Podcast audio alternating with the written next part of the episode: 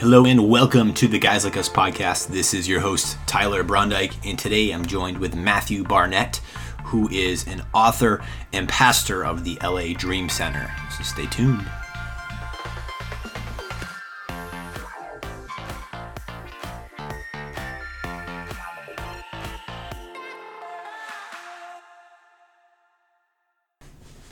Welcome back, everyone, to the Guys Like Us podcast. This is your host, Tyler Brondike. Thank you so much for tuning in to this Guys Like Us podcast episode with Matthew Barnett. Hope you're having a great day, great week, and you're going to be having an even better time after listening to this podcast. In today's conversation, I speak with Matthew Barnett. Uh, if you don't know who he is, he is an author and pastor and has been uh, really doing a lot of work recently, especially with coronavirus, um, at the LA Dream Center, where he is uh, the pastor. In this conversation, we talk about his new book, One Small Step The Life Changing Adventure of Following God's Nudges. Um, we break a little bit more into his backstory of when he started the LA Dream Center um, years ago and what's what's really changed um, across these years. A few years ago, he went through a crisis um, with his ministry. Um, about four years ago, was having trouble uh, meeting payroll and was just figure, trying to figure out what to do next. Um, and he was prompted and nudged um, by God to to do something pretty crazy and incredible. Um, and we will discuss what that entailed and how he came out on the other side. I'm really excited for this conversation, um, just the journey uh, that that Matthew brings us through, um, but then also just so much hope and joy that um, that he brings uh, into this conversation as well. So, without further ado, here is my conversation with Matthew Barnett. Matthew, thanks so much for joining me and the Guys Like Us podcast today. Uh, it's such a joy to be with you. Thank you. Absolutely. I, am super excited um, for just kind of what, what we're going to discuss, uh, get into your book in a little bit, and just um, all that you've been doing in your journey. But I, I first, I just want to ask you how uh, how how things are going in Los Angeles right now. I know that you're uh, you know in the middle of serving some some vulnerable uh, vulnerable communities in the in the LA area with this virus. Kind of what have been some of the biggest changes for you personally and and uh, in your ministry over these past few weeks now?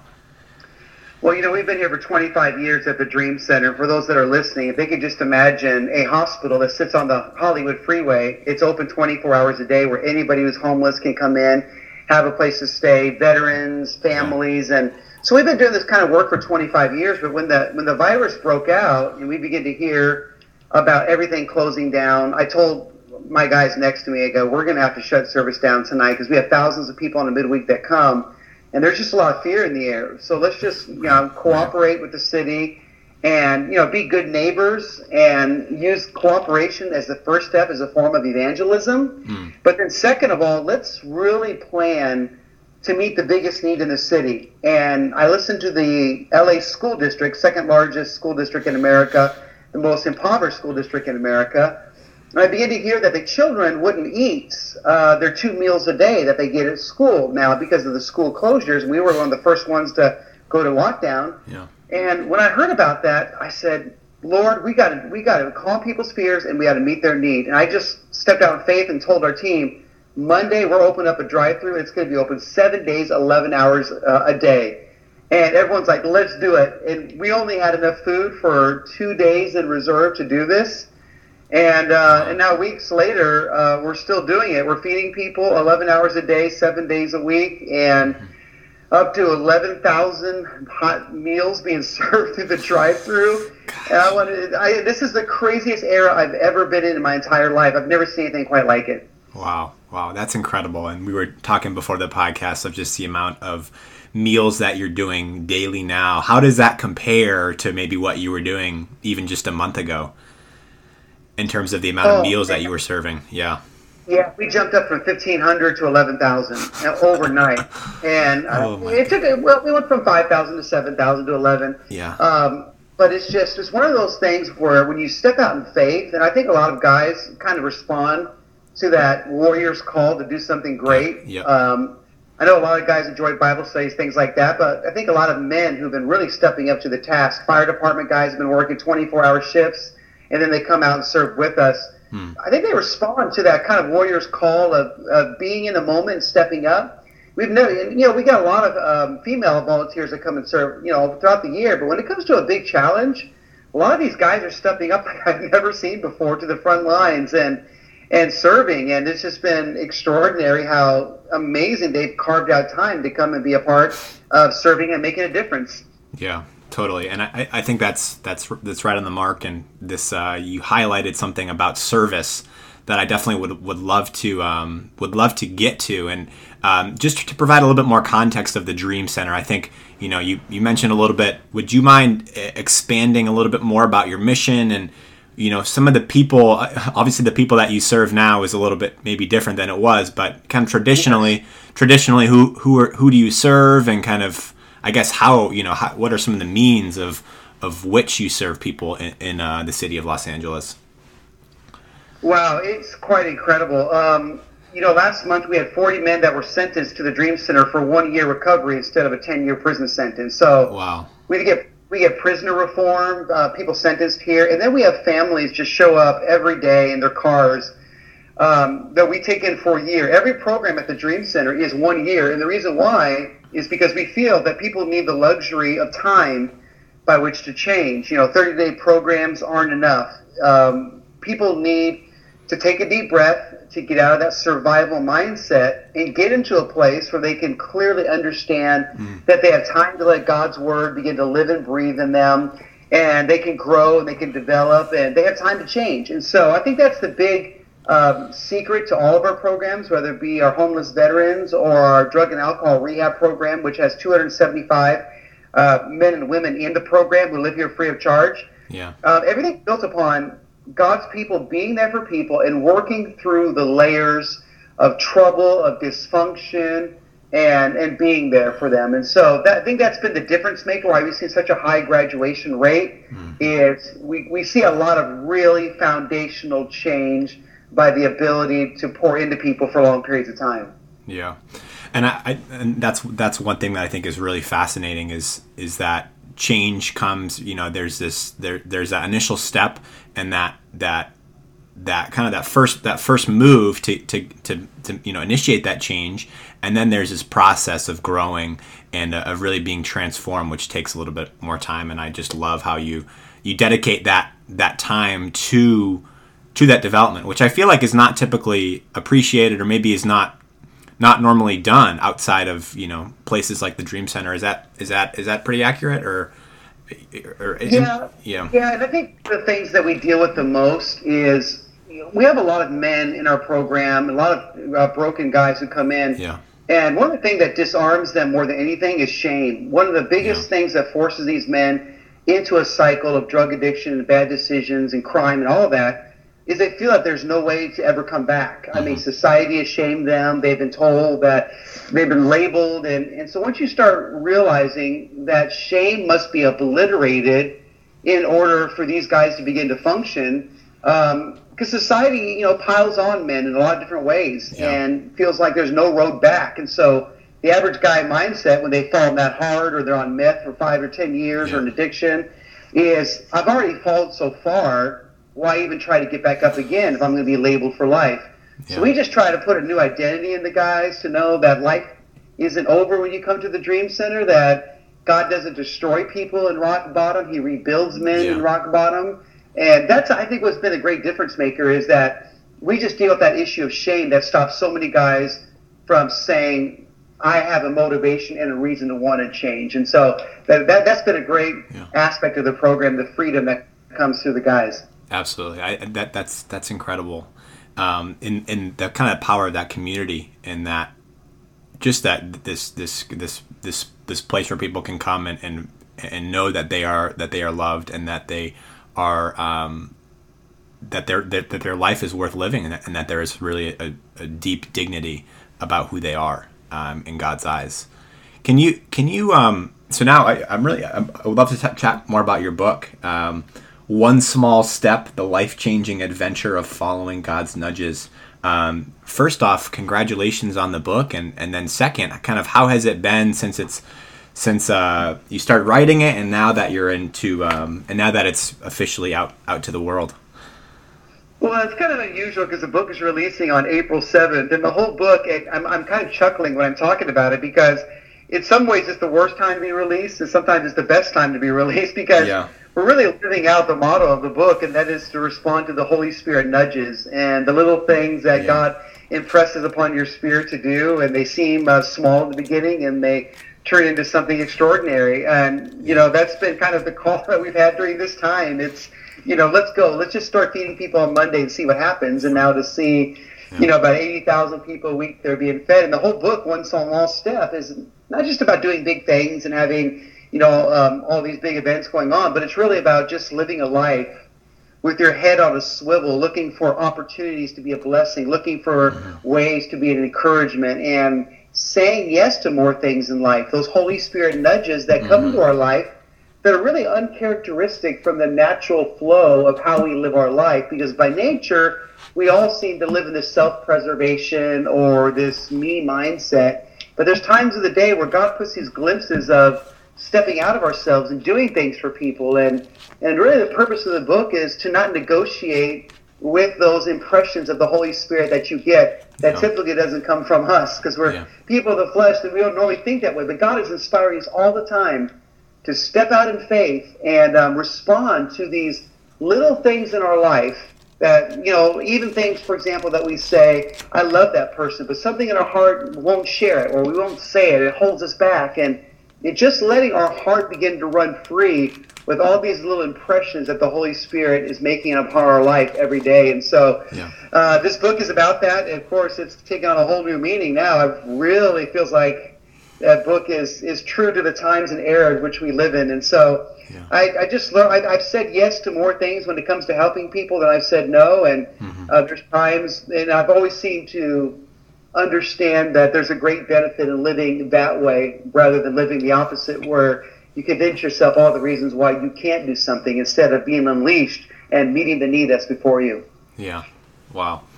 Wow. Is there, so I have the book out in front of me now, and I think it, it is such a great time to, uh, as you mentioned, it's it's ever more present now of how um, direct or how quick these maybe these nudges can can actually you know take form and take shape into uh, our lives and the lives of others around us. Has there been has there been some you know some moments or just some of these small nudges that you have that you've responded to, uh, or maybe you've seen other people respond to that have uh, that have kind of led into something that's maybe a bit more unimaginable?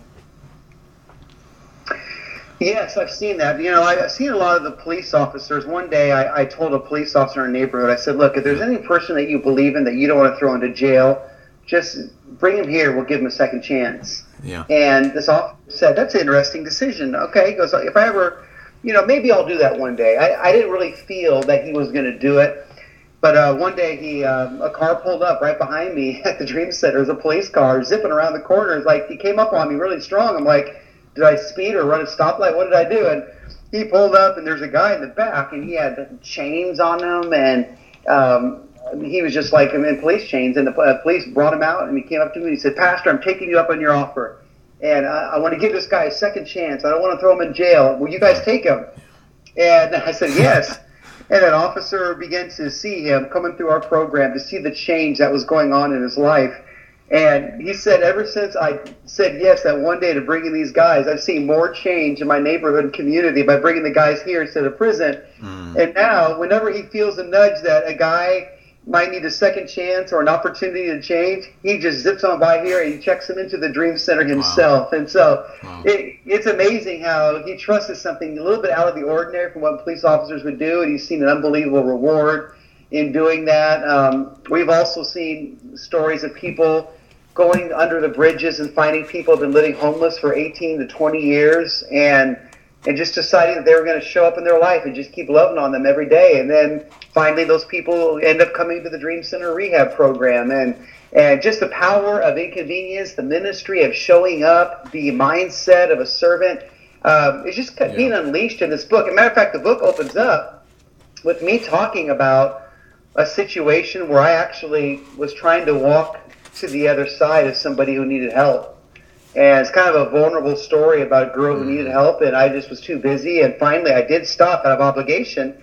But I like to take people through that journey of, of the flesh and compassion, and we don't always get it right, but we get back up again. We try to to serve and, and love people and make a difference. And so it's not a book about, boy, we've got it right for 25 years. It's kind of a book about stumbling upon this terrific battle that goes on between um, the desire to live trapped inward and yet the joy of living outward and all the temptations and battles that stop you from wanting to live the abundant life in the, in the place that we are truly the happiest, and that's when we're living for others. Mm-hmm. Wow and it, it, it's it's funny. Uh, right before kind of coming and doing this podcast uh, and just conversation, I was thinking that we, we, were discussing in Bible study on John four, looking at the Samaritan woman, um, and it was just it was. I feel like it's really timely because when when you look at this story, this this this Samaritan woman um, is met and is you know in this in a completely different social uh, has a different social status is not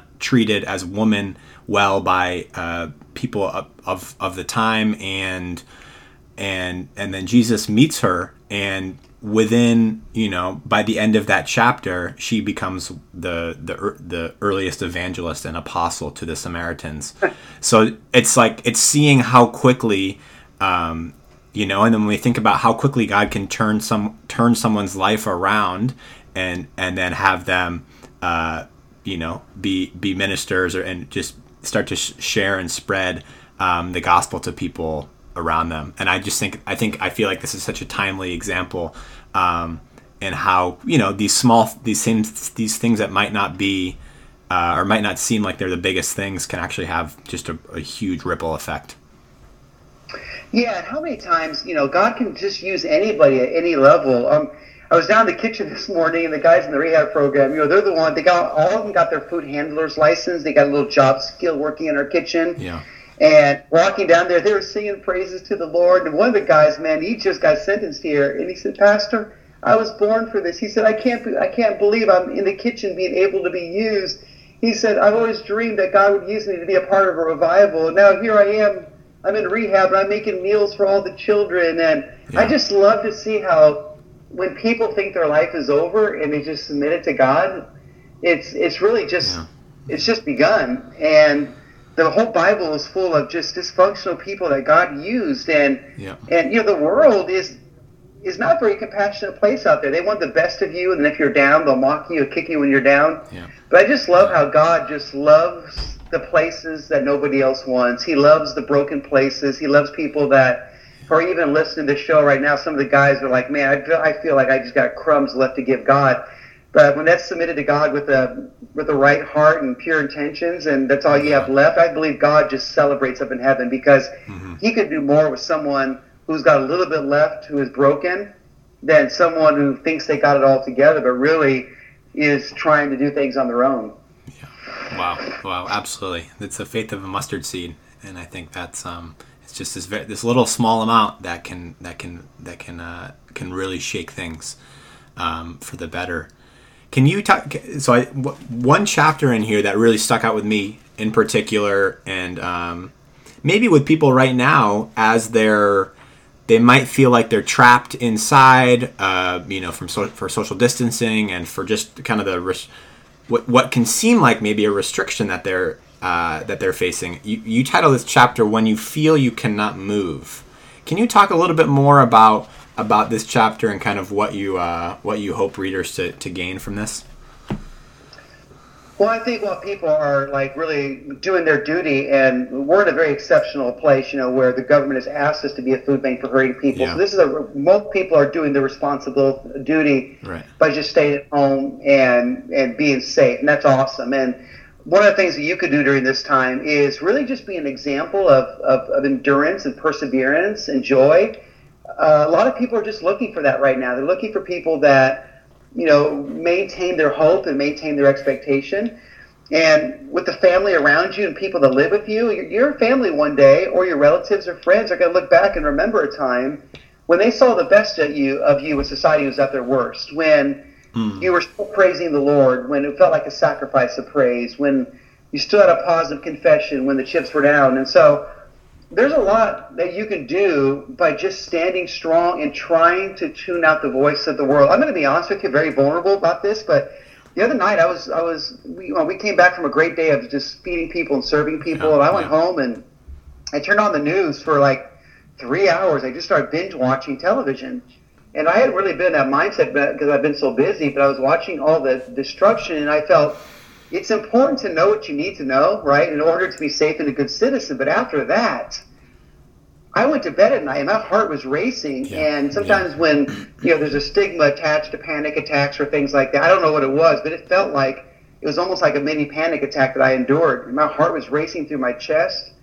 And I just got out of the bed. I picked up the Word of God, just changed my focus, my emphasis, and it really started to help me get centered again and, mm-hmm. and begin to read the Word. And I thought, man, how easy is it to just break down by binge watching um, so much destruction? And again, we got to know we got to know. But after that, yeah. why not spend our time just texting people and saying, I love you, you're going to make it? Yeah. Think about how great life is going to be on the other side of what we're going through. And like David, he you know threw some rocks at a giant when he was taunting the uh, generation. Throw some rocks of hope, you know, at the giant that you're yeah. facing, and yeah. and just get out there and and you your phone can be a powerful weapon. I mean, there's times I, I feel like giving up this thing. All of a sudden, I get a text from my pastor like, "I love you guys, keep going." I'm like, "Okay, well, I'm good for two hours now." Yeah. You know, I got that much motivation. So. I would just encourage people to realize that your strength and your stability and your and your confession during this time is going to influence a lot of people. And even your children will one day look back and say, wow, I remember a day that my dad was unshakable during tough times, and his faith really was attractive to me to want to serve God. Yeah, yeah, absolutely. And I think you're you're right. I find myself in a similar situation of you know, turning on the news, and the problem with the, a lot of the news is you kind of get sucked in, and it can kind of uh, absorb yeah. a lot of uh, absorb a lot of your focus, a lot of your this this mental energy that you don't need to to give it that authority over. Um, and again, yeah, I, I I would just want to stamp down on you know be aware and know kind of what's going on, but set that set that limit of you know I'm going to tune in for 30 minutes and then I'm uh, I, I am going to end my time with with prayer or you know uh, getting in the Word or what we know, whatever that looks like, to just to refocus and and make sure that I, I end the day with joy and with hope. And I think um, that is it's so seriously lacking, and I feel in this time of fear and and this and as you mentioned, it can there's a you know it can definitely cause or can spark panic. Um, and so being being proactive and knowing bit more about how you operate under these situations, um, and also just kind of seeking out seeking out that uh, that wisdom of of what what's the smart thing to do. Um, yeah, and the virus is going to take a lot of lives, but we don't need uh, um, it to take other lives. Yeah, you know, people who um, could could you know go through other experiences that can that can take them out. So we just need to make sure that we need people strong and healthy and mentally yeah. healthy as we get to this next side because there's going to be a lot of people to pick up.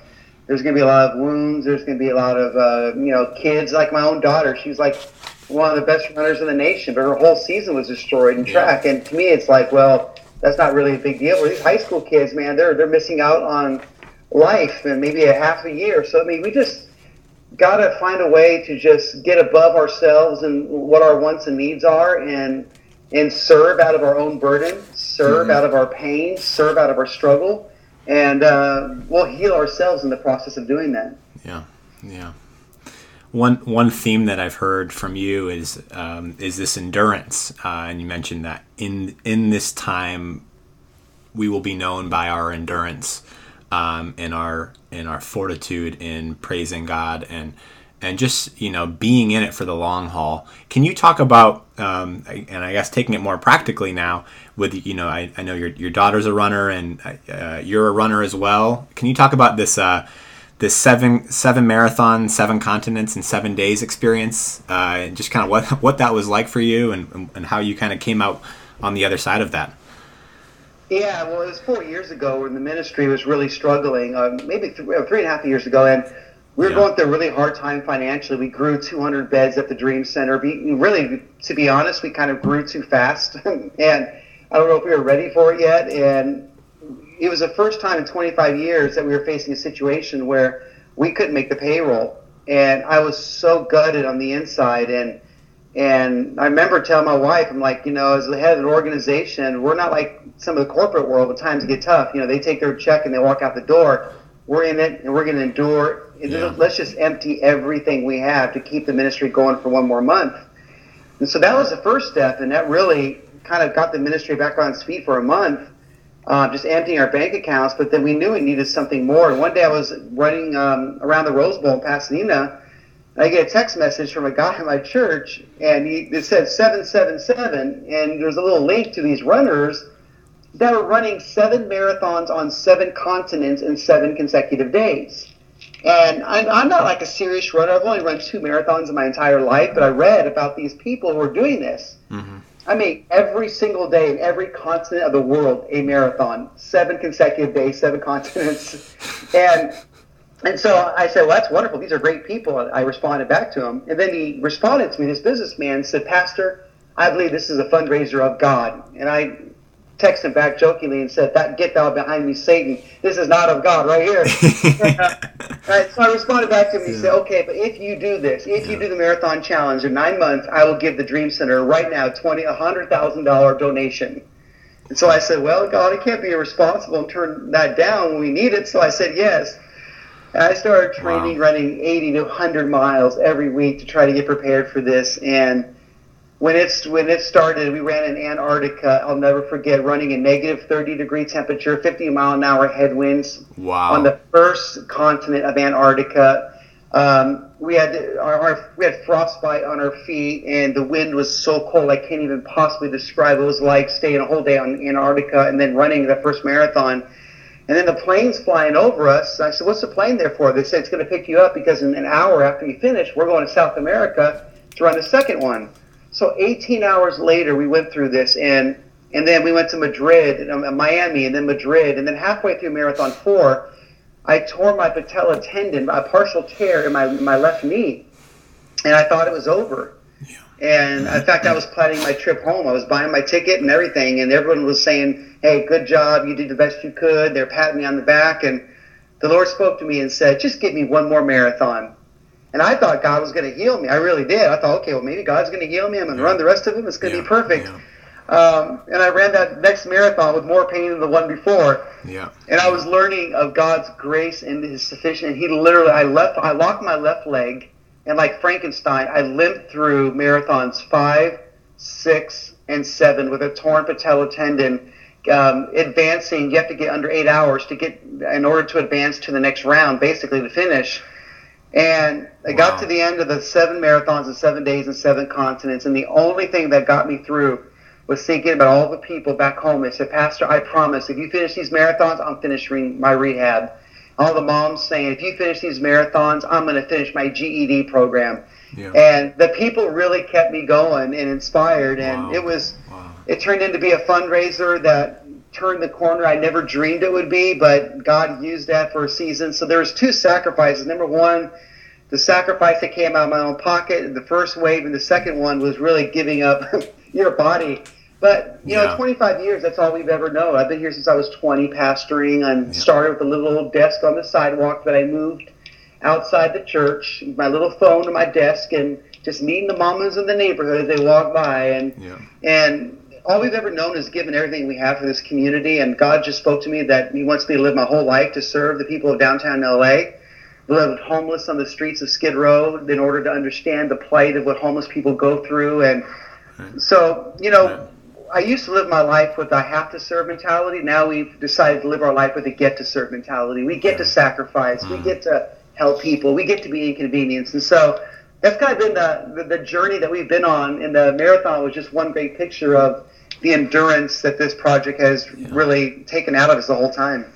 Yeah that, that that's an incredible story and i it's you know i, I have re- I read some of these books about people who have run and, and just done, done these um, uh, you know incredible physical feats but it's so much so much deeper than the, this physical physical strength but it's uh it, it it really does hit home on just this mental and spiritual level and i mean you put you put everything into it.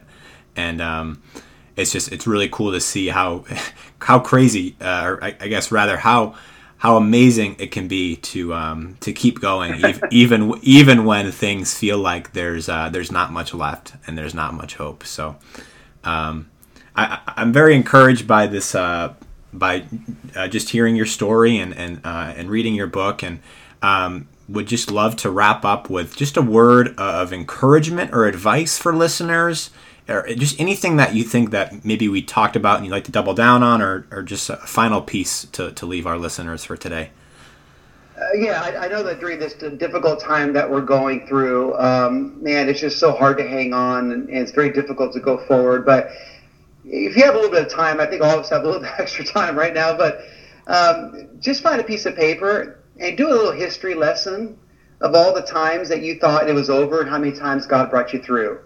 And just look over your life as far as you can think about where you were at certain times in your life. You'll be surprised how much you can remember if you really take the time to, to think about where you were, how your back was against the wall, and just get a little catalog and a little history lesson of what God has done for you in those times.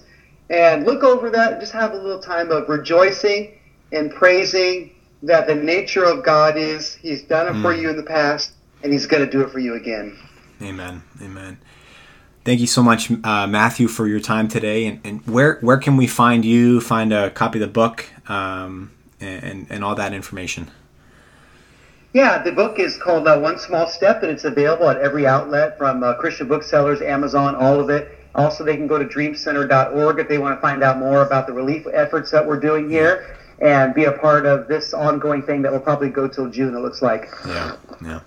All right. Well, thank you so much, Matthew. It's been a it's been a pleasure and, a, and an honor having you on today. And um, I, I wish and I'll be praying for uh, just this the continued relief and development um, of the, the community of Los Angeles. It's such an honor to hear from you. Thank you so much.